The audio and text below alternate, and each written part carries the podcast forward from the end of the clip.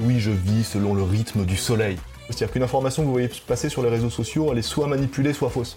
Breaking news sur le Crypto Daily Je me fais rect, évidemment, comme tout le monde. On est déjà boiteux, et là on se prend une cartouche de l'enfer dans le genou qui, qui est à peu près valide. Peu importe le messager, seul importe le message. Le Crypto Daily. Mon nom est Benjamin Cohen. Et vous êtes bien sur les interviews du Crypto Daily. L'interview est claire en 15 minutes chaque samedi. Découvrez un membre de l'écosystème Web3, ses projets, ses envies et bien sûr la vision du futur. Helmut, salut. Magic, salut. Merci de ton temps pour le Crypto Daily. Comment ça va aujourd'hui? Remerciement euh, que je te renvoie immédiatement que de m'inviter ce soir ou ce matin, quelle que soit l'heure à laquelle ce sera diffusé. Ça va très bien, la vie est belle, il est 8h du matin à Tahiti, à Moorea, plus exactement. Chez, chez nous, il est 8h du soir à Paris. C'est ça. et tu as un gros pull et ça me perturbe. Ça me perturbe d'autant plus que sur ta photo de profil, t'es tout élégant, là on dirait un gentleman. Et la réalité, comme souvent malheureusement, eh bien, nous confronte à une forme de désillusion en la matière il fait froid, ça caille. J'aimerais savoir comment tu es, mais je ne le vois pas, donc je vais imaginer que tu viens de te réveiller, t'es peut-être en short, euh, petite chemise sans manches, euh, euh, fleurs dans les cheveux peut-être? Alors, vu dans la manière dont tu le présentes, il y a une forme, comment dirais-je, presque de d'affection particulière que je vais que je vais, que je vais bien prendre. Euh, alors, je suis je suis réveillé depuis un bon moment. Je commence à bosser vers, enfin, je me réveille vers 4 h et je bosse vers 4 h 15 du matin tout le monde fait une drôle de tête quand je dis ça en mode ah t'es trop courageux. Mais en vrai à côté de ça à 20h30 je dors hein, faut plus rien me demander. J'ai le biorhythme d'une poule voyez. C'est à dire que si je veux être classe je dis oui je vis selon le rythme du soleil. Ça c'est c'est la, version un peu un peu minset tu vois. Dans la réalité euh, ouais je m'adapte un peu à la, à la, galine assez, la galine assez moyenne que vous allez peut-être entendre d'ailleurs derrière moi puisque je vis un peu dans la corbrousse et, euh, et, donc, euh, bah sinon, je suis en short de surf, en claquette, euh, et c'est à peu près tout, les amis. Donc, je vous laisse maintenant divaguer avec votre imagination. Je te jalouse fortement. Mais, mais, tu n'as qu'à venir. T'as failli venir d'ailleurs l'année dernière. J'ai failli venir l'an dernier au Pix. J'ai failli venir, c'est rester à un problème de date avec ma femme. Ah, parce que en fait, avec ton épouse, on n'a pas suffisamment travaillé le côté euh, sable blanc, le côté perle noire, la dimension euh, faïnée, monoï. Le côté enfant. Ah oui, ça c'est toujours le même problème, ça. C'était ce côté-là le problème. Et bon, on, prend un petit peu de temps dès le début, mais tu sais quand je quand je dis à ma femme, euh, quand je dis à ma femme, hop, euh, on va, euh, je vais à Tahiti, mais c'est pour le boulot, t'inquiète. Elle me dit ouais, bon là t'abuses, tu vois, tu, tu, tu vas, je vais venir avec toi peut-être. Il y a pas de scénario du multivers où ça passe facilement en mode ton épouse qui te regarde, tu es courageux, mon, mon amour, vas-y. Envoie-moi une carte postale. mais on va, on, on va essayer de s'arranger. En tout cas, je te propose qu'on commence les questions après cette intro très sympathique. Est-ce que tu es chaud, Helmut? Est-ce que je suis chaud? Je suis toujours chaud, il fait toujours chaud. Donc euh, c'est un peu fastoche. Pour ton audience quand même, hein, euh, tu m'as dit un truc complètement délirant hein, euh, en coulisses il y, a, il y, a, quelques minutes, à peu près 7 ou 8 minutes. on va faire 45 minutes. Alors voilà, je, laisse juste cette information comme ça, en incipit, en introductif. Et j'ai jamais fait une intro aussi, aussi longue. Ah, ah bah direct d'entrée de jeu, voilà. Mesdames et messieurs, on en rigolera dans 45 minutes si vous y pensez. Hein. Alors, je te propose de commencer. Est-ce que tu peux te présenter rapidement en une minute Alors, c'est pareil, les gars essayent toujours d'assortir leurs questions de, alors rapidement, de manière succincte. Moi, je, très bien, mais euh, ça changera rien ce qui va se passer, tu le sais, mon pote. Donc, ok. Mais déjà, si tu prends 20, 20, secondes pour reprendre la question, déjà, on est mort. Si, si, c'est méta. Je commente le commentaire. Tu vois, et c'est là où tu sens tout de suite, tu dis, mais dans quoi je me suis embringué là? Donc, ok, je suis Helmut Banner, je suis rédacteur en chef du journal du coin euh, fondateur, créateur du, sommet Polynesian Island Crypto Summit, le PIX de Tahiti, dont la première édition a eu lieu donc en juin dernier, c'est ce, qu'on évoquait à l'instant, avec une partie de l'écosystème crypto euh, européen qui nous a fait le plaisir, et au-delà d'ailleurs, euh, qui nous a fait le plaisir de nous rejoindre. Il y a une deuxième édition qui, se profile désormais à l'horizon. Et enfin, je suis derrière le projet d'Innovox Fenoverse qui partage avec le PIX beaucoup, beaucoup de points communs. et ça, c'est dans l'ordre chronologique et temporel. Voilà. On va commencer par l'ordre chronologique. Pourquoi Tahiti? Es-tu né là-bas? Et tu es originaire euh, de, du coin? Pas du tout Alors, je ne suis pas du tout originaire de Tahiti ou même pas du Pacifique puisque je suis né en Normandie. Je suis un pur produit euh, du cidre du bocage. On ne peut pas faire beaucoup plus rustique que ça. Voilà. Désolé hein, pour ceux qui s'imaginaient euh, voilà, le, grand guerrier maori avec des tatouages partout. Alors j'ai des tatouages partout, mais on va être très très clair. Je ne fais pas illusion dans la rue, hein, d'accord? Je suis en Polynésie depuis à peu près une dizaine d'années, quelque chose près. Dans le Pacifique depuis deux fois plus longtemps. J'ai beaucoup bourlingué dans les différentes îles euh, eh du Pacifique, hein, il y a beaucoup de territoires. Et donc voilà, et pourquoi Tahiti? Bah, Pourquoi pas? Surtout parce que dès qu'on pose une patte euh, sur, euh, bah, sur le tarmac de Fa'a, de l'aéroport international de Fa'a, il y a une évidence absolue qui est de dire, ok, c'est peut-être là en vérité le paradis, hein, celui qui a été décrit au XVIe siècle par les premiers navigateurs, hein, qui eux aussi ont eu cet effet waouh. Et puis une fois qu'on s'installe un petit peu et qu'on a passé plus d'une heure à Tahiti ou en Polynésie française, euh, on se rend compte que c'est pas tellement pour la Polynésie française qu'on va rester, mais surtout pour les Polynésiens. Parce que les gens ici euh, eh sont extraordinaires. Et euh, au-delà du cliché hein, de la carte postale, les vainés, la plage, les perles, etc., la coco, eh bien c'est surtout cette valeur humaine qui fait que je suis resté, parce que d'habitude, voilà, avec mon épouse, on bouge beaucoup, on bougeait beaucoup, tous les 2-3 ans, on changeait de mission, on changeait d'environnement. Et bien pas là. Donc là, je suis euh, définitivement ce qu'on appelle piqué au tiare. Le tiare, c'est la fleur qui sent très très bon là, de Tahiti que vous connaissez tous. Euh, on est piqué au tiare, c'est-à-dire euh, voilà, on est complètement accro. T'arrives à avoir un petit accent. J'entends un accent un petit peu quand tu utilises des, des mots. Ça, ouais, j'imagine que c'est bon. On parlait Picardie, je sais plus dans quel contexte, là, il y a quelques instants. oui, pour le Pix, potentiellement. Euh, c'est un autre sujet. Euh, je pense que c'est un peu comme quand tu vis, euh, genre, au Québec ou dans le Nord pendant plusieurs années, tu finis par. Helmut, est-ce que tu as une citation qui t'accompagne dans la vie? Alors, une citation qui m'accompagne. alors, je vais rester assez classique, comme toutes les citations à la con, quoi. Mais il se trouve que c'est aussi une citation qu'aime beaucoup euh, une de nos Miss Tahiti, qui est devenue Miss France euh, euh, il, y a, trois ans, et qui disait ensemble, voilà, seul on va, on va, on va plus vite, mais ensemble on va plus loin. Et je trouve que ça match fort avec la communauté Web 3 et tous nos sujets d'intérêt qui nous réunissent ce soir. C'est une citation que j'aime beaucoup et que j'utilise aussi assez souvent, donc je, je, partage là-dessus. Dans mes bras, dans mes bras, Magic. On a juste quoi, 12 000 km d'écart? Euh, C'est à peu près ça, ouais. Bon, bientôt. Bientôt, bientôt. C'est quand la dernière fois que tu es revenu sur le territoire français? Bonne question. La dernière fois que je suis venu en France, c'était il y a trois ans, je crois. Pour des événements familiaux qui n'étaient pas rigolos, mais euh, oui, c'était la dernière fois. Bon, en espérant une prochaine fois pour des événements un peu plus euh, heureux. Tout à fait.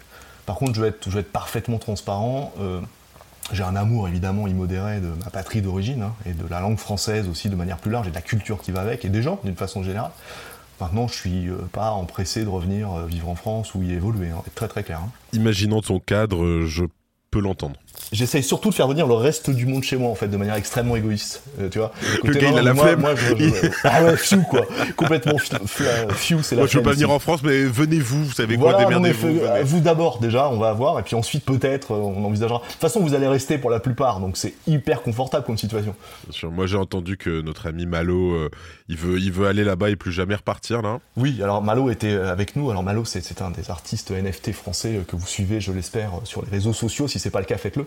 Il était là pour le Pix, on l'a fait monter sur scène pour incarner finalement cette nouvelle génération de jeunes artistes du numérique qui se servent intelligemment des NFT qui ne sont pas des affreux outils du plagiat euh, comme beaucoup malheureusement d'artistes le pensent encore. Et Malo euh, va revenir là dans quelques temps pour s'installer de manière plus durable et nous aider d'ailleurs pour Pix 2. Il rangera les chaises. Et Malo est d'ailleurs aussi le graphiste euh, du Crypto Daily. Ah Très très bon boulot euh, de sa part, euh, merci à lui. C'est intéressant, toujours cette richesse entrecroisée, finalement on est dans ce petit monde, il faut en profiter avant que tout le monde nous vole ça, quoi, parce que voilà, il y aura une dissolution un petit peu au fur et à mesure, c'est normal. Et faisons travailler les talents français. Allez, let's go Helmut, ça fait 10 minutes, on y va. Actuellement, qu'est-ce que tu fais en tant que rédacteur en chef du journal du coin? Alors, euh, question euh, à laquelle je vais faire une réponse tout à fait randomisée. Je fais un travail de rédacteur en chef. Donc, alors, c'est quoi un travail de rédacteur en chef? C'est la voilà, c'est coordonner euh, l'action et la répartition, alors à la fois technique, RH et éditoriale, de collaborateurs du journal du Coin. Alors ça peut être des rédacteurs d'articles, mais également des podcasteurs, de la production de contenu audio, vidéo sur les réseaux sociaux. L'idée étant de maintenir une position éditoriale euh, cohérente et, euh, comment dirais-je, euh, reconnaissable, qui incarne finalement la, ligne hein, du journal du coin, à la fois accessible au grand public, mais en même temps en capacité de donner une densité au contenu à destination de, de, publics un peu plus de niche, que ce soit des développeurs ou que ce soit eh bien, des, gens qui veulent s'insérer professionnellement. Par exemple, dans le, sujet crypto et Web3, on a typiquement un job board hein, qui vient d'être lancé. Eh bien, pour les gens qui veulent faire cette fameuse transition Web3, hein, dont beaucoup de personnes rêvent parfois en secret. Bah, l'idée, c'est d'accompagner ça. On vient également de lancer des, produits plus accessibles justement pour le, grand public, lexique, encyclopédie, tout ça. Ça fait partie euh, eh bien, de l'assiette éditoriale qui constitue le journal du coin. Et en tant que rédac chef, mon job, assisté euh, du directeur de publication qui par ailleurs est le patron du média, donc Grégory, assisté voilà, du reste de l'équipe, c'est de coordonner la production de ces contenus au jour le jour. Tous les jours, on est sur le pont, il n'y a, pas de, a pas de jour de fermeture. C'est pas trop difficile avec le décalage horaire de gérer ça? Merci pour cette question Magic. Merci parce qu'elle est hyper intéressante. Et en plus, elle sert euh, une position qui est la mienne depuis des années, qui est de dire quand on bosse de l'autre côté du monde, immédiatement, spontanément, quand on ne connaît pas, on se dit mais c'est pas possible. Tu dors pendant que les gens bossent, et réciproquement, t'es loin, c'est complexe, etc. Et en réalité, alors d'une part, dans la, réalité formelle, sensible, factuelle du truc, ça fait des années que je le fais, donc même au-delà de ce que je peux exposer dans un instant, il y a une réalité euh, sur le fait que ça fonctionne, puisque c'est efficient.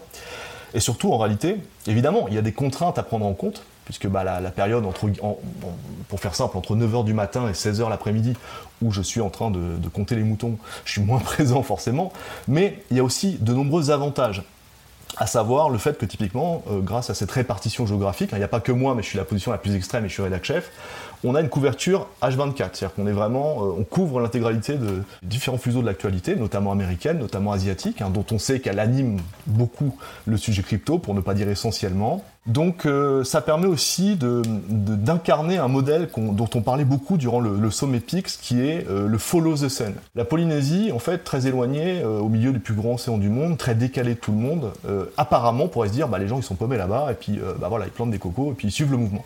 Et en réalité, grâce à l'Internet, d'une manière générale, et euh, aux approches Web3 avec la décentralisation, le fait que le remote, le travail en remote, c'est presque, pour ainsi dire, devenu un fait culturel, on se rend compte que bah, les Polynésiens, euh, ils dorment pas pendant que vous vous dormez. Donc on est capable de maintenir l'activité et c'est valable autant pour de l'éditorial, du média, de la production de contenu. Un article, il peut s'écrire autant à 2h du matin qu'à 2h de l'après-midi, hein, en équivalent en France. Sauf si on est sur des breaking, etc. Bien évidemment, je ne vais pas rentrer dans le détail de la nature du news. Il y a la breaking, il faut que ça sorte dans la minute. Et puis il y a l'actualité qui peut souffrir d'attendre quelques heures avant d'être publiée. Mais il y a tout un tas de jobs dans l'industrie, numérique d'une manière générale, et Web3 en particulier, c'est ce qui nous intéresse qui se passionnent pour le fait qu'ils peuvent avoir des équipes qui bossent entre guillemets en 3-8. Tout ce qui touche KYC par exemple, tout ce qui va toucher au service client, tout ce qui va tout. Parce que c'est gentil, il y a, mais c'est désincarné quand même encore maintenant. Donc avoir de vraies personnes qui traitent vraiment de l'information et qui vont te répondre quand tu as un problème sur ton exchange favori parce que ton retrait n'est pas validé, c'est pas mal d'avoir des gens français, francophones, euh, et bien au bout du fil, littéralement. Et ça, eh bien, c'est un modèle qu'on a beaucoup mis en valeur durant le pic. C'est un modèle qu'on incarne maintenant avec des projets comme le Fénoiverse pour dire, ok, ok, on est complètement à l'inverse de tout le monde, mais c'est un immense avantage concurrentiel, même pour vous. Tout ça pour dire qu'en tant que rédac chef, bah, ça fonctionne aussi. Ça fonctionne aussi parce que tout le monde joue le jeu. C'est-à-dire que je pourrais être dans une boîte traditionnelle qui me dirait Bon, t'es gentil, Helmut, mais là, c'est pas possible. On a besoin, t'es cadre, on a besoin que tu sois opérationnel pendant le temps opérationnel des équipes. Mais il se trouve que dans notre écosystème, les dites équipes, elles aussi, elles travaillent jusqu'à 2h du matin. On, est, on est tous un, voyez le, modèle qu'on suit. On n'est on pas traditionnel dans tous, nos, dans tous nos schémas, et notamment dans celui-là. Donc je me retrouve à bosser, moi, à 2h l'après-midi avec des gens de la team qui sont en France, mais qui c'est leur moment euh, d'inspiration. Bah là, du coup, on peut traiter l'info, euh, éditer, publier, etc. Effectivement, tu vois, c'est. Je l'avais pas vu comme ça, mais oui, make sense. Comment est-ce que tu t'es intéressé aux crypto et au Web3 la première fois? C'était quand? Alors c'était vers 2000, euh, euh, début 2016 de, mémoire pour à, peu près, la période. Et c'était de la manière la plus rageante possible parce qu'en fait je me suis retrouvé à expliquer le sujet pour des gens qui n'étaient pas moi. Alors la bonne nouvelle c'est qu'il m'est arrivé un truc que j'essaye de, de, faire rechercher justement à mes rédacteurs qui est quand vous expliquez un sujet, vous faites un article sur un projet que vous ne connaissiez pas une heure avant, bah, si le projet est vraiment cool et si vous faites bien votre boulot, normalement, au bout de deux heures de rédaction, vous êtes vous-même hypé. là, vous avez compris euh, quelles étaient les implications et vous vous dites, mais waouh Eh bien, c'est un peu ce qui s'est passé à l'époque. Alors, euh, contexte historique, euh, petit rappel du contexte historique, 2016, voilà, on est vraiment dans cette période. Ethereum vient de sortir, Bitcoin vient de subir une espèce d'énorme d'énormes corrections euh, de, près de 80% déjà à l'époque de sa valeur passant de 1000 dollars aux alentours de 230 alors les chiffres sont pas bons mais vous avez à peu près l'échelle c'est aussi la période où Tim Draper vient d'acheter les, bitcoins de Silk Road au FBI sous les colibés des gens, euh, parce que précisément il a pris moins 80% dans les gencives dans les 12 mois qui ont suivi. Et ces sujets-là, dans le cadre de mon métier d'avant, qui touchait en fait à tout ce qui était conseil euh, stratégique aux entreprises, j'avais vocation à les vulgariser. Donc, c'est quoi Ethereum euh, Pourquoi c'est pas Bitcoin En quoi c'est différent euh, Qu'est-ce qu'un smart contract C'est quoi une DAO Donc, je me suis retrouvé à expliquer à des décideurs euh, politiques, économiques, un peu le sujet, en me hypant au passage. Et mon moment d'épiphanie, il date de, de ce travail finalement. Le côté, mais ok, c'est pas juste un sujet techno nouveau random ou c'est pas un nouvel outil pour faire mieux ou plus vite qu'avant. C'est nouveau, c'est absolument extraordinaire, ça va changer le monde au sens le plus fondamental qui soit. Donc ça date de ça. Et puis euh, s'agissant de la question de à quel moment tu deviens une espèce de, spéculateur frénétique, ça date en gros de 2017, soit à peu près le pire moment pour rentrer dans le moment de marché hein, de, cette époque-là, puisque je rentre sur Bitcoin, euh, voilà, mi-2017. Je vis évidemment la hype délirante de la fin du, bull run, euh, fin 2017, début 2018 je me fais rect, évidemment, comme tout le monde. Encore une fois, ne hein, faut pas imaginer que les gens qui ont un peu d'ancienneté sont meilleurs que vous, hein, si vous venez de débarquer. On est tous des humains, on est tous soumis au même démon. Donc, euh, mais non, voilà, pour répondre à ta question, ça date de là. Quelle est la première crypto que tu as achetée? De l'Ethereum. À quel prix? Autour de 180 dollars, je dirais sans garantie honnêtement, mais après, voilà, c'était à peu près l'idée. Et quand est-ce que tu as acheté ton premier EGLD eh, bah déjà, ça s'appelait pas EGLD, euh, e ça s'appelait ERD. C'était presque un shitcoin tellement il y avait des quadrillions. Peut-être pas quand même, mais dans l'idée. Au moment du launchpad Binance, je dirais, en termes de temporalité, ça doit nous renvoyer à toute fin 2018, début 2019, quelque chose comme ça. Je la sens pas du tout orientée ta question, c'est ça qui est bien. Pas du tout, c'était une question comme ça, je me suis dit on va en parler. tout à fait au hasard complet, prenons cet altcoin par exemple. Je comprends même pas comment ça s'est retrouvé là, tu vois. comment c'était le crypto Twitter au début français? C'était quoi l'ambiance? C'était qui les acteurs principaux déjà? Alors en fait, je pourrais pas tellement, enfin j'ai pas de réponse vraiment euh, euh, documentée euh, à cette question parce que j'étais pas des masses sur Twitter au départ. J'étais plutôt sur Reddit, j'étais plutôt sur Bitcoin Talk et finalement mon jump dans Twitter s'est fait assez récemment. Euh, sous toute proportion gardée, encore une fois, début 2018, je vais avoir un compte qui traînait, qui a sauté d'ailleurs parce que je vais faire des airdrops avec, enfin bon, vraiment le truc euh, parfaitement dégueulasse. Donc, euh, mais sinon, pour, pour des témoignages, on va dire, sur l'historiographie autour du crypto Twitter, il faudrait presque plutôt demander à Grégory Guittard, donc le patron de, JDC, qui passera peut-être sur ton émission un de ces qui encourage.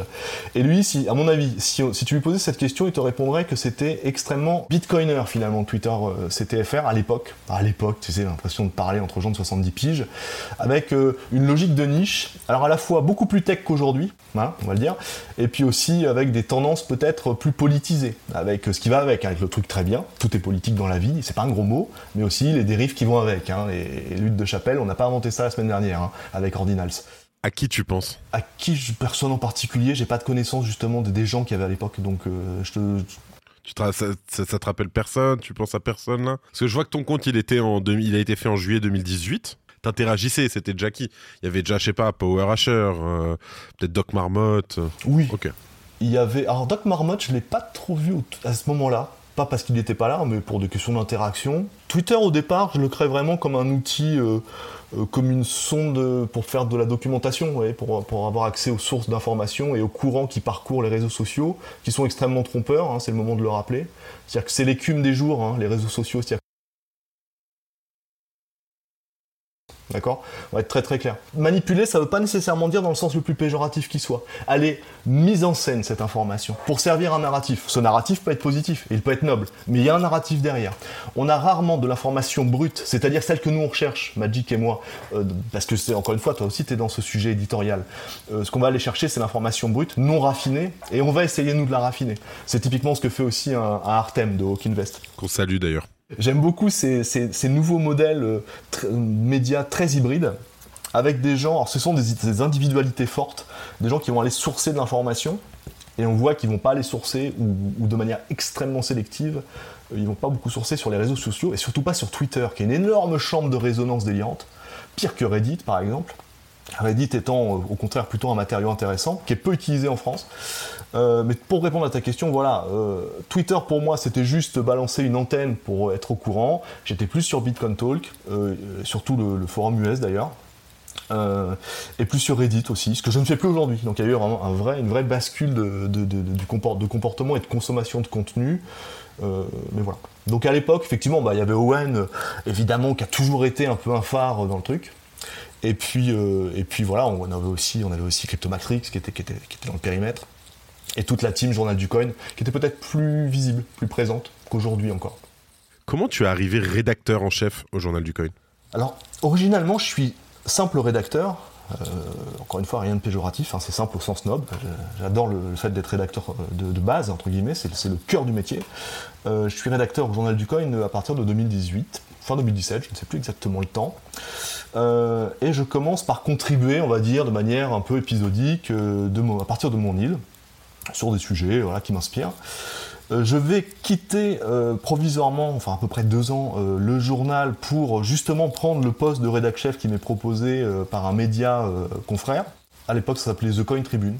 Je suis ensuite revenu au journal du coin pour me voir proposer, parce que je me suis vu proposer le poste de rédac chef. Euh, or, euh, à l'époque, alors dès le premier jour, à l'époque et encore maintenant, pourquoi euh, j'ai pas réfléchi plus de l'équivalent d'un quadrillion de secondes C'est que le journal du coin, c'est une belle maison. C'est un phare dans l'écosystème depuis le premier jour. Moi, c'est avec le JDC que j'ai appris que aussi, hein, que j'ai commencé à vraiment me documenter sur l'actualité, au-delà de mon parcours personnel. Et aujourd'hui, toujours encore, avec la nouvelle génération, ce que j'appelle mes, rookies, hein, euh, une vague de recrutement importante qu'on a eu l'année dernière avec toute cette nouvelle génération euh, du Web 3, euh, eh bien, il y a l'esprit euh, perdure.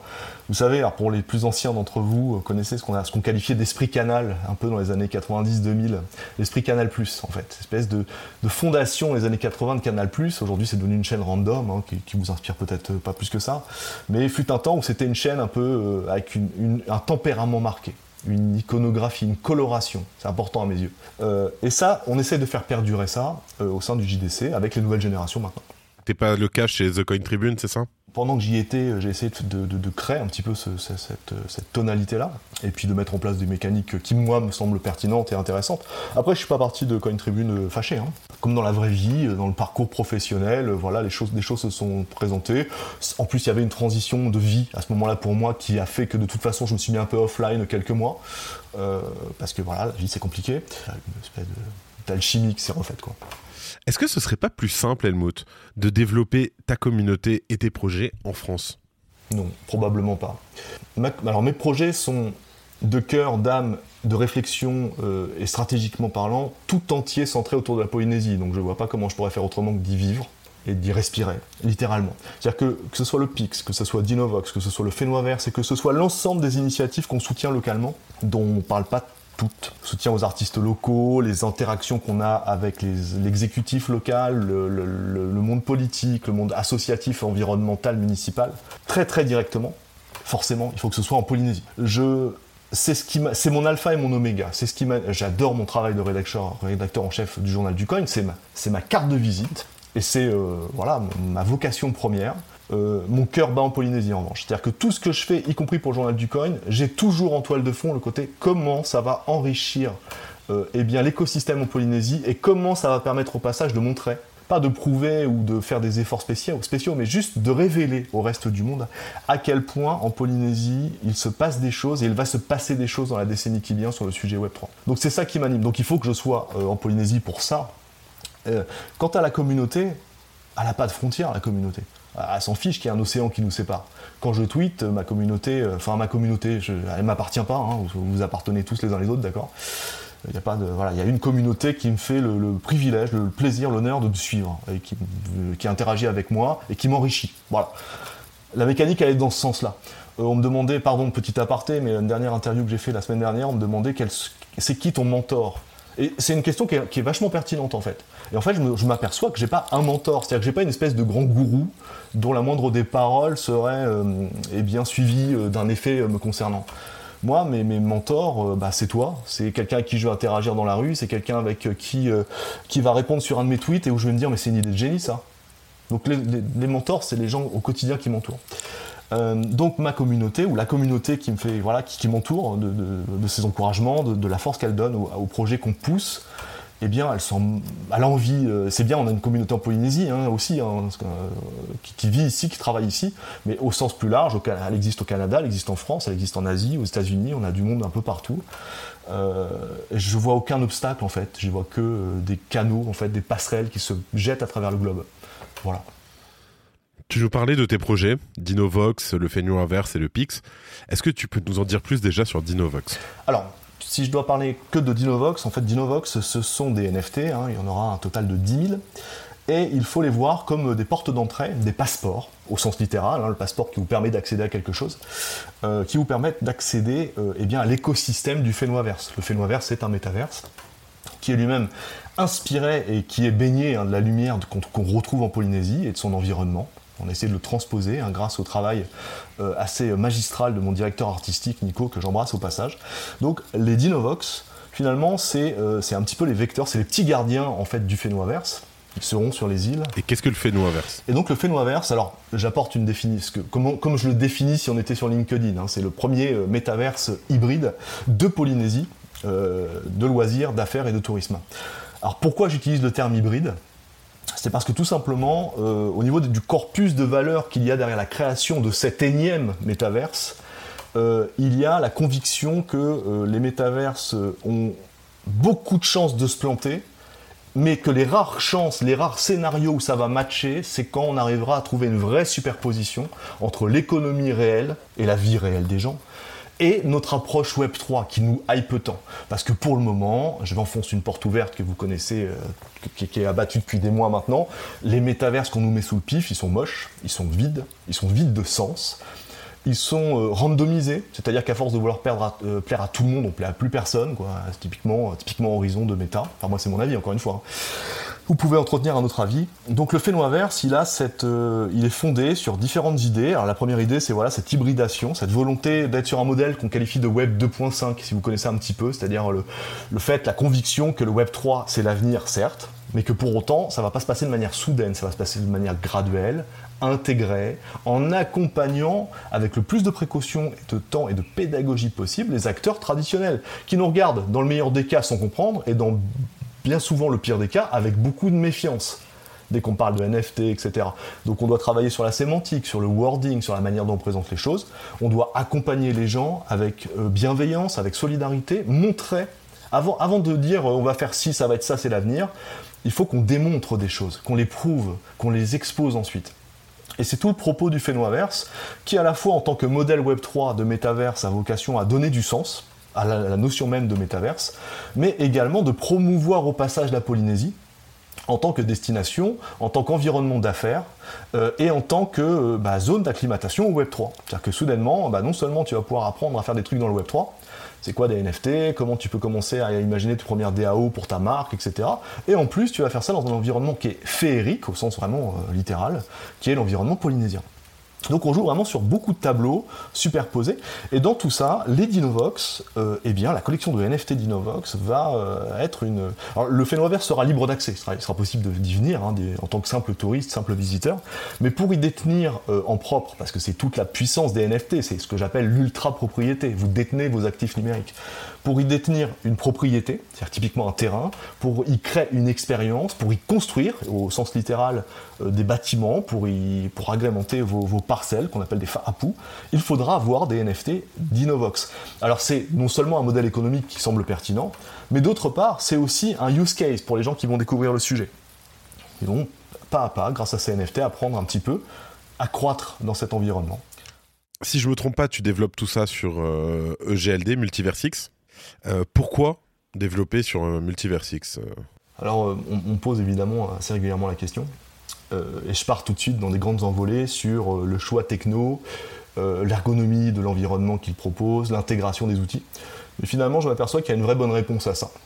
Et elle est toute simple.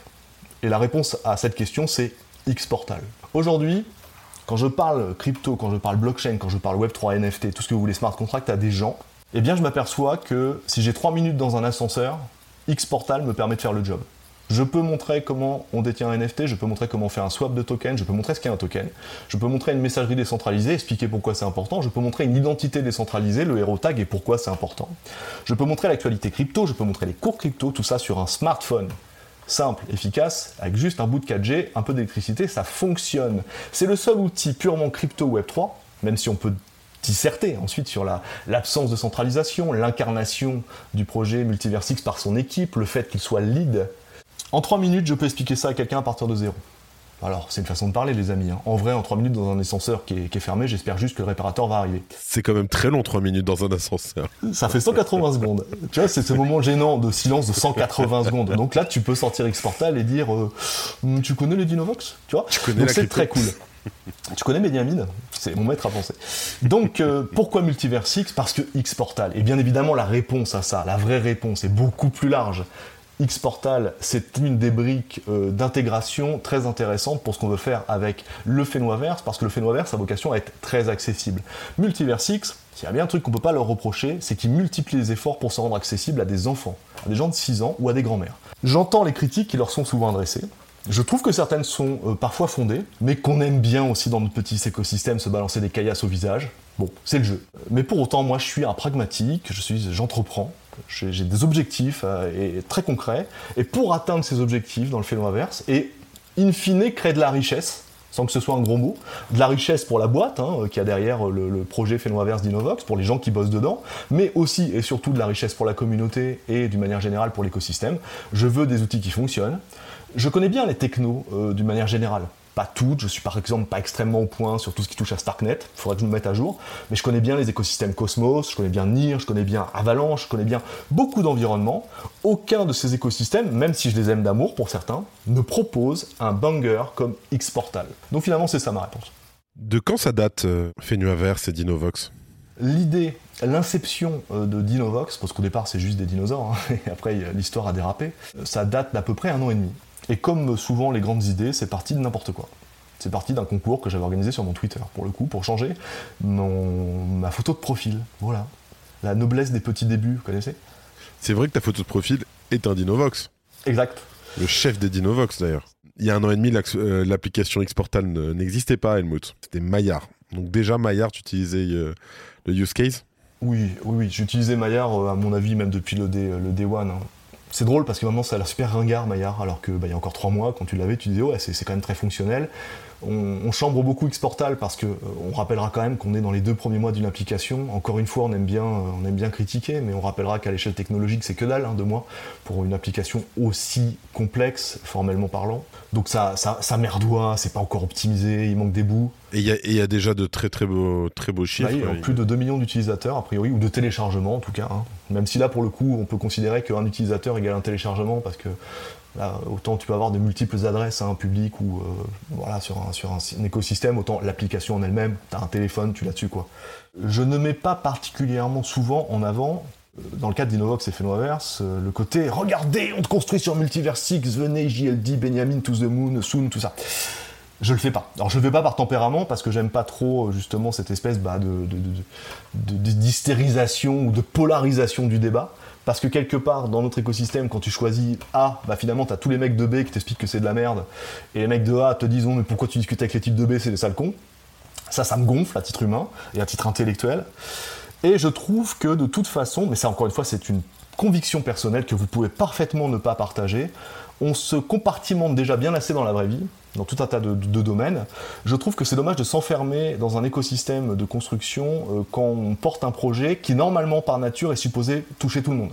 Autrement dit, euh, j'utilise parfois une métaphore à la con, qui est de dire, euh, quand j'invite mes voisins dans ma villa que je viens me faire construire pour une fête et pour leur proposer de l'interaction humaine de qualité, et pourquoi pas parler business, je vais pas tout de suite leur dire, alors tu sais que pour reconstruire ma cave, j'ai utilisé tel, euh, maçon et tel électricien, et je trouve que ceux que tu as choisis de ton côté, moi j'aurais pas choisi eux, tu vois, parce que niveau décentralisation, et puis c'est bizarre, ils font trop de marketing, gna gna gna. Ce qui m'intéresse, c'est la baraque elle est solide, elle est conviviale, elle, elle peut accueillir plein de monde et je peux accueillir dedans. Après, on peut parler entre nous sur des points spécifiques de moi, il est cool ton maçon quand même, il est cool ton électricien. Pourquoi pas, machin, tout ça. Mais ça doit être un sujet d'arrière-garde. Et ça doit pas être le sujet. Je veux pouvoir inviter des gens qui bossent sur Ethereum, sur le Phénoaverse, des gens de l'écosystème Cosmos, des gens, et on l'a fait d'ailleurs, hein, quand, quand on accueille des artistes dans le cadre de ce qu'on appelle les méta-vernissages de Dinovox, des artistes qui exposent leurs œuvres NFT, on leur dit pas mais attention, hein, il faut que ce soit sur Xportal, il faut que ce soit Multiversix. C'est mieux s'ils le font parce que ça nourrit le travail qu'on fait, mais ce n'est pas une obligation absolue. Merci d'écouter le Crypto Daily. Pourquoi le Pix et surtout quand a lieu la nouvelle édition? Alors je commence déjà par la réponse à la deuxième question. When Pix je l'avais, euh, ça a été révélé il y a quelques semaines la deuxième édition du Sommet Peak se déroula entre mi-février et mi-mars. C'est une première pour le podcast Le Crypto Daily, grosse alpha. Mais pas du tout, en plus, j'ai fait un article il y a quoi Il y a un mois qu'il le dit. Calme-toi, je vais te... Je sais, j'avais juste envie de, j'avais juste envie de le dire comme ça. Donc, euh, la, première, la prochaine édition se passera euh, au premier trimestre 2024. Euh, je ne peux pas malheureusement encore et toujours être plus précis parce qu'on vise un site exceptionnel, c'est ce que je répète à chaque fois, vraiment, et qu'ils sont très très euh, regardants sur tout un tas de choses. On va passer en commission de sécurité, notamment au niveau municipal. Euh, on va quand même occuper 4000 m2. Ça par contre c'est de l'alpha mon pote Magic. 4000 m2. Hein. Ah voilà. Donc on aura Breaking, News sur le Crypto Daily 4000 mètres carrés, mesdames et messieurs, pas 2000, pas 3000, je dis bien 4000 Donc ça va être un gigapix 2, avec surtout euh, trois composantes, alors que Pix 1 c'était entre guillemets que trois jours de conférences et de panels. On aura toujours ces conférences et ces panels d'accès gratuit, c'est entièrement gratuit, hein. Première édition, c'était trois jours, on offrait même les petits déj dans un, dans un hôtel de luxe, gratos. Hein. C'est-à-dire, trouvez ça ailleurs dans le monde, les amis. Hein. Bref. Donc c'est pour ça, c'est cher de venir nous voir. Certes, par contre, une fois que tu es sur place, tu lâches plus. Voilà, tu te fais pas défoncer par le, par le billet d'entrée. Et donc pour Pix 2, on aura toujours cette, cette approche, cette culture-là, de manière à se rendre accessible à quiconque le souhaite. On aura d'ailleurs une demi-journée, euh, deuxième Breaking euh, Magic, on aura une demi-journée consacrée aux universitaires, mais surtout aux scolaires, avec les écoles de Pauline. Breaking news pour le Crypto Daily Il y aura des tout petits On est content de l'apprendre. C'est pas très dégène tout ça, hein, désolé les amis. Mais non, il faut. Donc il, y aura une composante, là par contre, purement beaucoup plus business que la première fois, avec un village crypto où les projets pourront venir exposer leurs produits, leurs services, euh, faire des ateliers de VR pour ceux qui le souhaitent, etc. Exposer leur métaverse pour ceux qui en ont un, leurs produits pour ceux qui en ont un. Et enfin, on aura euh, quelque chose d'assez inédit en tout cas, c'est parfaitement inédit en Polynésie. Je pense assez inédit euh, tout court. C'est-à-dire que la troisième composante du PIX, qui sera du PIX 2, qui sera aussi sur trois jours, euh, c'est qu'on aura une large esplanade, les 4000 mètres carrés, mes amis, euh, sur lequel on accueillera eh bien, des exposants. Des exposants essentiellement polynésiens qui pourront être eh bien, à la fois des artisans, des artistes, mais également des associations, des municipalités, des entités administratives voilà, de, de, de la restauration, de la confection, etc. Mais c'est top c'est top, ça nous permet de rencontrer vraiment le. Alors déjà. De venir découvrir. Expérience humaine euh, absolue pour les gens qui viendront de, l'extérieur, parce que les Polynésiens bon, sont un peu habitués, hein, bien évidemment, à ça. Par contre, si vous venez de l'extérieur, vous allez vivre une expérience euh, humaine, commerciale, d'imprégnation complète. Mais surtout, ces gens-là, ces, ces acteurs de, de l'écosystème économique, tout ce qu'il y a de plus traditionnel, parce que je parle du vendeur de fruits, je parle du vendeur de perles au bord de la route, hein, d'accord? Pour ceux qui connaissent la Polynésie, euh, c'est vraiment ça. Euh, eh bien ces acteurs, on va leur proposer de venir exposer dans le cadre de Pix2 gratuitement, avec simplement deux contreparties. La première contrepartie, ça sera qu'ils aient un engagement minimal sur un geste éco-responsable. Parce qu'il se trouve que Dinovox via sa fondation et le programme Grau for the Planet eh bien, promeut euh, l'éco-responsabilité et euh, soutient les associations de biodiversité, de sauvegarde de la nature et d'éco-responsabilité d'une manière générale. Donc on demandera aux exposants simplement d'avoir une démarche minimale, proactive. Ça peut être de l'emballage recyclable, on part, part pas sur les choses délirantes, hein. juste une démarche.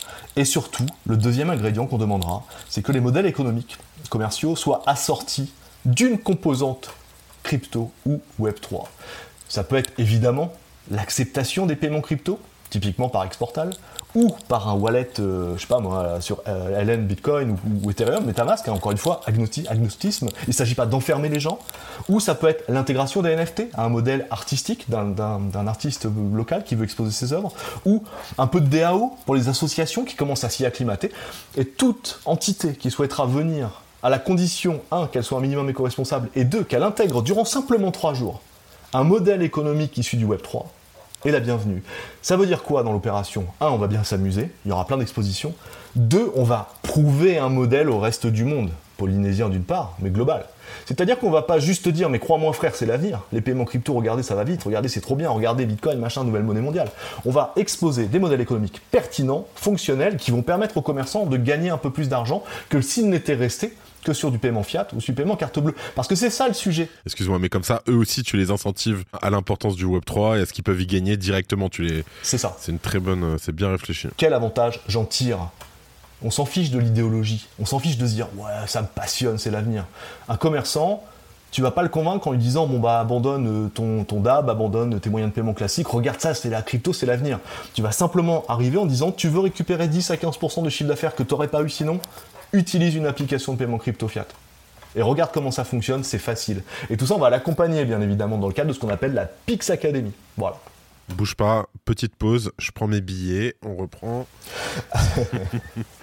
Euh, on a une petite question euh, perso de l'artiste euh, Helmut. Oui. Aimes-tu et pratiques-tu la pêche au harpon? Non, j'aime pas harponner les bestioles qui ne m'ont pas fait de mal, donc non. Voilà Gotsa. Dernière question avant qu'on se focus sur le Web3, l'actualité et l'avenir, Helmut. Pourquoi est-ce que tu gardes ton identité secrète? Alors, il faut pas y voir euh, une espèce, euh, comment dirais-je, de manœuvre un peu subversive ou de volonté de dissimulation, bien évidemment. Euh, ça date de l'époque, enfin ma, volonté d'avoir une certaine discrétion numérique date de l'époque où j'avais un autre métier à côté je travaillais dans l'intelligence économique, euh, donc en, correspondance avec euh, bah, typiquement des ministères, typiquement l'armée.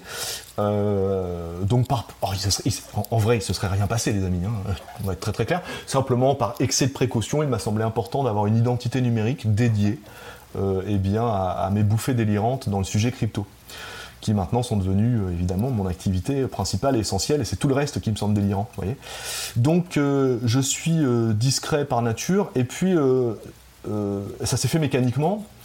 Et puis euh, finalement, ça match beaucoup avec certaines valeurs que j'ai, certaines convictions, certains standards, euh, notamment celui que peu importe le messager, seul importe le message. J'aime pas l'incarnation. J'aime pas que les gens disent bah c'est Helmut Banner, du coup faut faire ou faut pas faire d'ailleurs. Je veux que ce soit les idées qu'on met en avant, moi et les gens qui veulent bien m'accompagner et me soutenir, qui retiennent l'attention des gens, pas ma personne. On s'en fiche de qui je suis, on et encore plus de ma tronche, clairement. Hein. Je suis un mec tout ce qu'il y a de plus random, il n'y a vraiment rien à raconter. Euh, vous serez déçus hein, euh, pour ceux qui me verront. Moi, t'es un Normand, t'es un Normand en, en, Tahiti, c'est tout. Mais c'est ça. Mais parce que c'est déceptif. Regardez les NFT. Connaissez tous. Vous vous, vous happez du NFT, vous, vous vous hypez sur une collection de NFT Unreveal. Le jour du reveal, vous êtes toujours déçus il y a toujours une notion déceptive à la révélation. Le mystère s'appelait, c'est sexy, c'est intrigant, on se dit qu'il y a un truc, mais il y a que dalle. Il y a juste une absence d'information. Ça ne veut pas dire qu'il se passe des choses. Donc quand les choses se révèlent, c'est toujours un peu déceptif, pas décevant, le mot est trop fort, mais déceptif. Donc c'est pour rappeler que peu importe qui je suis en réalité, ou ma tête encore moins, ce qui importe surtout, c'est les projets éventuellement que je vais soutenir et que je vais essayer un petit peu d'avancer. Merci Helmut. Bien entendu, tu suis l'actualité. Ça m'arrive. Quel est ton point de vue sur la loi influenceur, portée notamment par Stéphane Vogetta, que nous avons aussi reçu sur le podcast? Je vais répondre en au moins deux points. Le premier point, c'est qu'il arrive aujourd'hui ce qu'on anticipe et qu'on a vu arriver depuis des années, qu'on a essayé d'empêcher en martelant le message de si on n'est pas plus responsable en interne en tant que communauté, on va nous responsabiliser brutalement et unilatéralement de l'extérieur. C'est exactement ce qui s'est passé. On est une communauté jeune, adolescente, ça c'est le côté mignon et rigolo pour dire ouais c'est bon, c'est touffu, c'est bouillonnant d'innovation, etc. On est aussi une communauté un peu de bourrin, d'accord Qui euh, ne avons parfaitement conscience parfois de la dimension parfaitement spéculative et euh, stupide, euh, bien souvent, des projets, des sujets, des choses, de la soupe qu'on nous vend, et dans laquelle on rentre tout en sachant pertinemment que c'est du Ponzi, euh, c'est foireux, ça ira nulle part, mais on se dit qu'il y a du spéculatif, il y a des coups de pognon à faire. C'est très bien. Que, que, vous fassiez individuellement, un titre humain et solo, ok. Mais au titre de communauté, on ne peut pas tolérer ça. On ne peut pas considérer que c'est normal et on ne peut pas estimer qu'il faut rien faire. Mais tu peux peux pas changer la trajectoire d'un paquebot euh, à toi tout seul. Ce paquebot, c'est la communauté et euh, globalement, quand tu vois les réactions autour du PP là, ces dernières semaines, tu vois à quel point eh bien l'immaturité, le côté complètement irrationnel et spéculatif est très présent dans la communauté. Normal, il y a du pognon, il y a de la tech, il y a de la geekitude. Ok. Donc il se passe quoi? Comme on n'a pas été capable en interne de faire mieux, que ce qu'on a réussi à faire au final, eh bien des régulateurs surgissent. Il n'y a pas que euh, en France, hein, c'est global. Et c'est d'autant plus brutal que de toute façon, dans le sujet crypto, je vous rappelle quand même qu'on incarne une menace existentielle hein, pour certains secteurs financiers traditionnels. Donc les dix secteurs, évidemment, euh, ont une force de frappe. C'est-à-dire le, bâton est très gros, d'accord, et il a des clous dedans. Donc quand, quand il commence à taper, on peut être très fort, on peut se dire que c'est l'avenir, tout ce qu'on veut, on ne fait pas jeu à armes égales. Donc la loi influenceur est une euh, des scories, une des conséquences tout à fait, euh, à mon avis, imparfaite, mais absolument prévisible de la situation. C'est-à-dire que c'est tellement n'importe quoi bah, qu'au bout d'un moment, il a fallu que des textes tombent. Et ces textes sont pondus par des gens euh, généralement non experts, parce que ne sont experts que vous et moi en réalité. Nous passons 80 heures par semaine dans notre sujet. On peut pour certains avoir cumulé les fameuses 5 à 10 000 heures d'exercice qui permettent de se dire expert. Par contre, les politiques et les régulateurs nous régule actuellement, mais à deux mois, ils s'occupaient euh, des casinos. Il y a quatre mois, ils s'occupaient de, sujets sociaux, politiques qui n'ont rien à voir. Donc les gens s'intéressent au sujet, s'y mettent d'un point de vue technique. Et euh, la loi influenceur ne fait pas exception à tout ça. Et euh, ça génère finalement un phénomène qu'on connaît euh, beaucoup avec que quel que soit l'écosystème concerné, quand il y a une régulation qui s'applique, que ça soit nous, euh, je sais pas, je dis n'importe quoi, mais la chasse à cours, euh, le commerce traditionnel, tous les acteurs du dit secteur disent mais les mecs n'y comprennent rien, ils n'ont pas intégré les bonnes informations et du coup c'est n'importe quoi, c'est unilatéral. Donc tout ça pour te dire, mon cher Magic, au bout du compte, la régulation aujourd'hui elle est nulle. Mais euh, on ne peut pas faire beaucoup mieux. Et il ne faut pas en vouloir aux régulateurs et encore moins aux, députés ou aux parlementaires qui ont porté euh, les textes. Ils ont fait ce qu'ils pouvaient. Moi, j'ai la faiblesse de penser que les gens agissent dans leur grande majorité avec sincérité euh, et honnêteté dans leur démarche. Il y a des exceptions, mais globalement, moi, c'est ma position dans la vie, de manière générale. Donc, je suis certain qu'ils font des efforts de leur côté pour faire quelque chose d'à peu près équilibré. L'idée, c'est pas d'être dictatorial, l'idée, c'est pas de taper sur les gens pour, euh, pour le plaisir de taper. Donc, je suis extrêmement euh, réservé et même insatisfait du cadre qui s'applique désormais, parce qu'en plus, le journal du coin est, est, lourdement impacté par effet de bord, hein, par une loi qui, au départ, était faite pour plutôt viser des influenceurs à Dubaï qui vendaient des gonflements de lèvres. Donc, je suis pas du tout satisfait de l'état de, de l'art mais pour le coup, on aurait pu être pire. Voilà. On en parlait. Euh, les médias, c'est quelque chose qui te concerne toi, qui me concerne moi aussi. Donc euh, on va en parler. Euh, d'après toi, quel modèle économique, nous, en tant que média Web3, on peut utiliser, on peut adopter aujourd'hui pour survivre? Alors il y a plusieurs approches qui vont euh, bah, dépendre de la culture en fait des entrepreneurs qu'il y a derrière, des moyens aussi parce que certaines stratégies nécessitent bah, d'avoir des moyens. Or les moyens euh, c'est pas ce qu'il y a de plus en ce moment. Hein. On est tous un peu exsangues euh, à cause du, de l'écosystémique. Hein. C'est-à-dire que tout ça évidemment parce que les emmerdes ça vole en escadrille comme vous le savez, tout ça arrive au pire moment. Donc il faut faire avec. On se rappelle que Luna c'était il y a un an. C'est ça, et on continue à cracher des dents, hein, d'accord On est tous d'accord. Et même si on a la conviction que ça va se retourner, parce que l'économie n'a pas attendu la crypto pour n'être que cyclique, hein, d'accord, vous inquiétez pas. Ce sera peut-être différent, tout ce qu'on voudra, mais ça repartira d'une manière ou d'une autre. Par contre, est-ce qu'on aura survécu d'ici là? C'est ce que je dis souvent, c'est ce qu'on se dit souvent en interne. Le job aujourd'hui, c'est de survivre. C'est pas de faire des choses extraordinaires et c'est encore moins de faire des profits faramineux. C'est juste de tenir le coup. On l'a déjà vécu avec le JDC en 2018. On le revit, seulement cette fois-ci c'est différent dans le mauvais sens du terme. Donc il faut réfléchir à de nouveaux modèles économiques, effectivement, euh, de croissance et plus immédiatement de préservation de la vie, hein, tout simplement. Donc euh, il existe plusieurs pistes. Euh, ces pistes, c'est soit une redéfinition éditoriale du modèle économique, c'est-à-dire évoluer vers des choses qui n'ont plus du tout besoin de dépendre du marketing et du commercial pour, pour tenir. Mais cette hypothèse de travail, qui est fonctionnelle, nécessite une redéfinition complète du modèle sous-jacent à un média. Typiquement, le JDC euh, fonctionne en, pure player, donc on n'est qu'un site internet et en accès intégralement gratuit.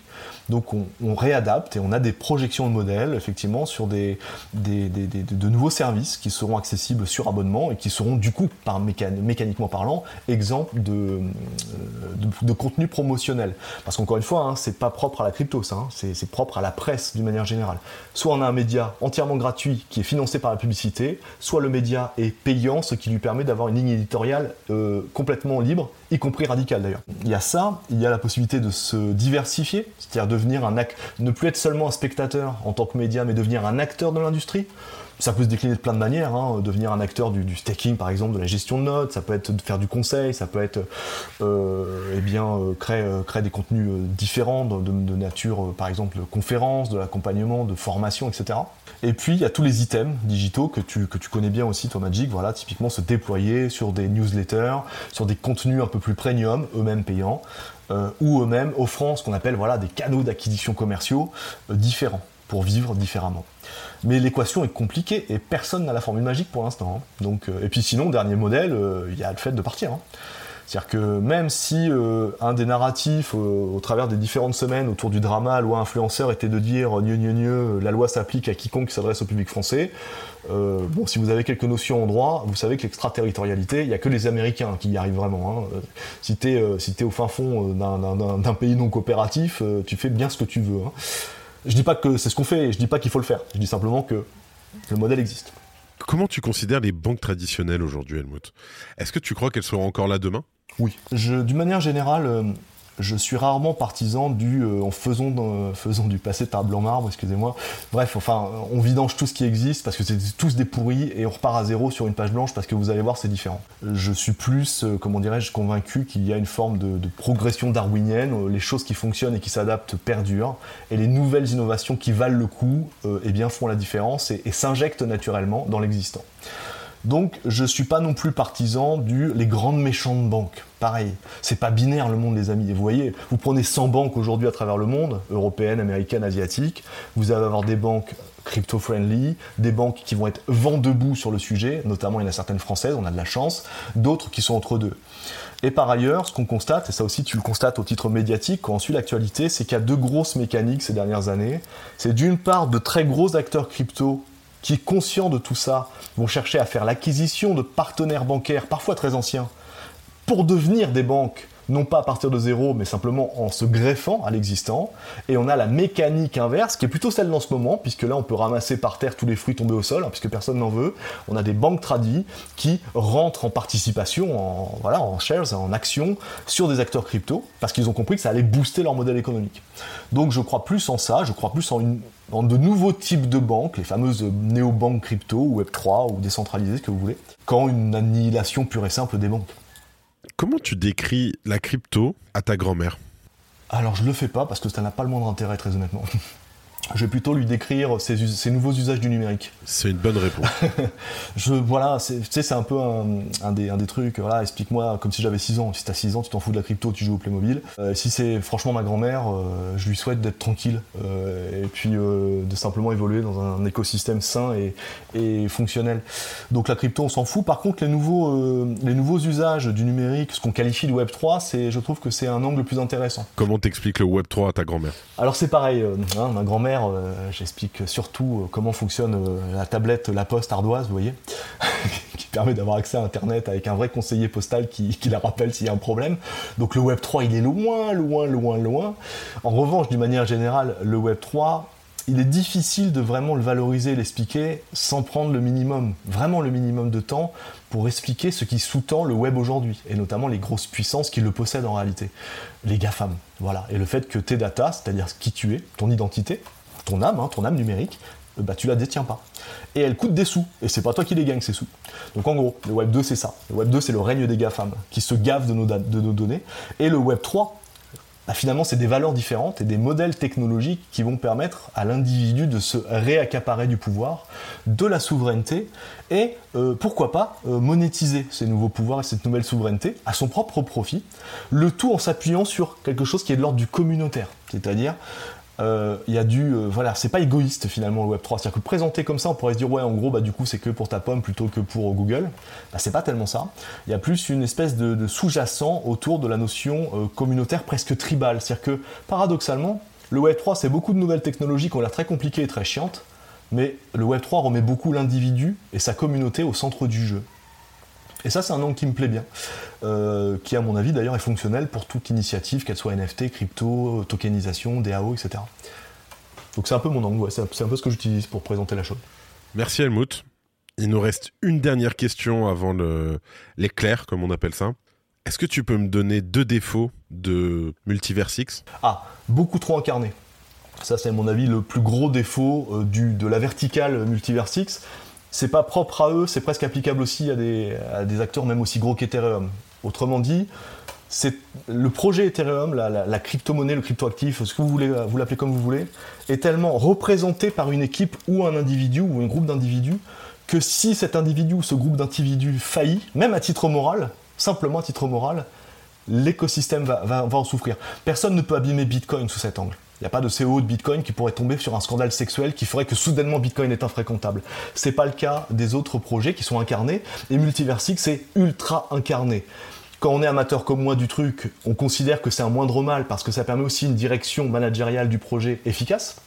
Mais le défaut que j'y vois, c'est bah, une espèce de gouroutisation. Voilà, Benjamin, Minkou, son frangin, la team. Il y a quand même une espèce d'aveuglement euh, presque voilà, religieux autour de la poindre de ces déclarations. En plus, il a, bah, tu l'as accueilli, Benjamin. J'apprécie beaucoup l'entrepreneur. Mais, euh, et, ça va faire sourire ceux qui me connaissent que je dis ça, mais il part quand même des fois sur des, sur des bouffées rhétoriques un peu complexes, quoi, hein. un, peu, un, peu, un peu allumées. C'est marrant, moi j'aime bien, mais honnêtement, c'est pas ce que les gens attendent, je pense. Donc premier, euh, euh, défaut que je verrais à Multiversix. Euh, et puis le deuxième défaut, c'est peut-être un manque de respect de la feuille de route et de certains engagements. Je trouve que d'ailleurs, il y a une certaine. Étonnamment, hein, ils se font défoncer pour plein de raisons, notamment le c'est que du marketing. Alors, spoiler, pas du tout. Ils font pas vraiment de marketing encore, euh, Multiversix. Je pense que ça va vraiment se voir quand ils vont s'y mettre. Euh, par contre, il y a typiquement des choses dans leur feuille de route qui n'ont pas respecté. Des choses factuelles, formelles. Par exemple, à la sortie du fameux token euh, de enfin, qui était présenté comme un token de, gouvernance, le MEX, il était question de distribution, de règles de distribution qui n'ont pas été respectées. C'est un fait. Alors, pour créer un projet moi-même, et je sais que tous ceux qui en font de leur côté le savent. Il n'y a rien de pire. Il n'y a rien de plus difficile que de respecter au pixel près une feuille de route et les engagements pris. On se plante, il y a le principe de réalité, vous connaissez, l'expression, hein. c'est les, voilà, la tarte aux fraises de vos idéaux, elle s'écrase sur le mur de la réalité, vous voyez. Bah là c'est pareil. Je ne connaissais pas. oui, faites ce que vous voulez de cette, citation. Donc euh, un projet aussi colossal que Multiverse 6 qui s'étend en toutes les directions, et d'ailleurs c'est drôle parce qu'avec Dinovox et Phenoverse, finalement je passe dans ces traces-là, et je, à la fois j'identifie les défauts qu'on peut reprocher à Multiversix pour le côté, bah, il y a des trucs qu'ils ont dit qu'ils n'ont pas fait, il y a des trucs qu'ils avaient dit qu'ils feraient qu'ils ont fait différemment, ou carrément laissés pour compte, mais je vois comme c'est dur. Donc je suis un peu tolérant avec ça, mais formellement, il y a des choses sur lesquelles ils n'ont pas engagé. Quoi. Helmut, merci. Merci à toi, Magic. L'interview est terminée. Il nous reste les petites questions rapides. C'était un peu bavard, mais ok. C'était notre record d'interview. Bravo. Mais je suis impatient de la réécouter. Euh, j'ai beaucoup aimé, moi, en tant que spectateur. J'ai beaucoup apprécié. En tout cas, allez, on se fait les questions rapides Allez. France ou Polynésie? Polynésie. Virtuel ou IRL IRL. Cryptost ou Coin Academy? Cryptost. Rémi ou Magali? Magali. Cryptique ou Raptor? Cryptique. Dinovox ou le Journal du Coin? Journal du Coin. Crypto ou Fiat? Crypto. Bitcoin ou Multiversix Bitcoin. Podcast ou newsletter? Podcast. C'est terminé. Rémi et Magali, ça a dû être dur quand même, non? Oui, mais bon, c'est tout le problème des questions. Euh, ta mère ou ton père? Euh, euh, Rémi et Magali qui sont, qui sont deux super rédacteurs du journal du coin. Ah, 1000%. Bravo pour leur super taf. Mais bon, Magali, c'est mon adjointe et c'est sur elle que je m'appuie beaucoup, donc... Ah bah, donc, je ne savais pas, mais... Voilà, forcément, petit bonus pour ça. Helmut, merci d'avoir accordé aux auditeurs et à moi-même une partie de ton temps et de ta matinée. Tu as vécu l'interview. À qui le tour maintenant? J'apprécie particulièrement et l'individu et son entreprise, pour le coup, parce que ça a un lien aussi avec la Polynésie. C'est Jean Meyer, le patron de Débloc. Débloc App, ancien de Revolut. Euh, démarche très intéressante, très pertinente, point de vue approche business, sur le modèle bancaire, puisqu'il s'agit d'un mix entre un wallet non custodial, donc euh, évidemment le, le, Saint Graal pour nous, mais associé aussi à un compte bancaire, tout ce qu'il y a de plus classique avec un IBAN, etc. Donc moi ça me parle beaucoup, ça me parle d'autant plus qu'il pourra euh, déployer ça en Polynésie, et ici engagé, donc euh, c'est devenu soudainement un de mes meilleurs amis. Eh bien écoute, très bien. Helmut, merci beaucoup pour ton temps, c'était super de passer ce moment avec toi. On se rencontrait, et je suis impatient de te rencontrer en physique maintenant. Tu verras enfin à quoi je ressemble Je le sais déjà. Breaking Magic m'a déjà Breaking Demain à 18h, une photo d'Helmut Banner sur le Twitter du Crypto Daily. en tout cas, merci beaucoup. C'était Helmut Banner sur le Crypto Daily. Et moi, je vous dis à très vite. C'était Benjamin pour le Crypto Daily. Merci et à très vite.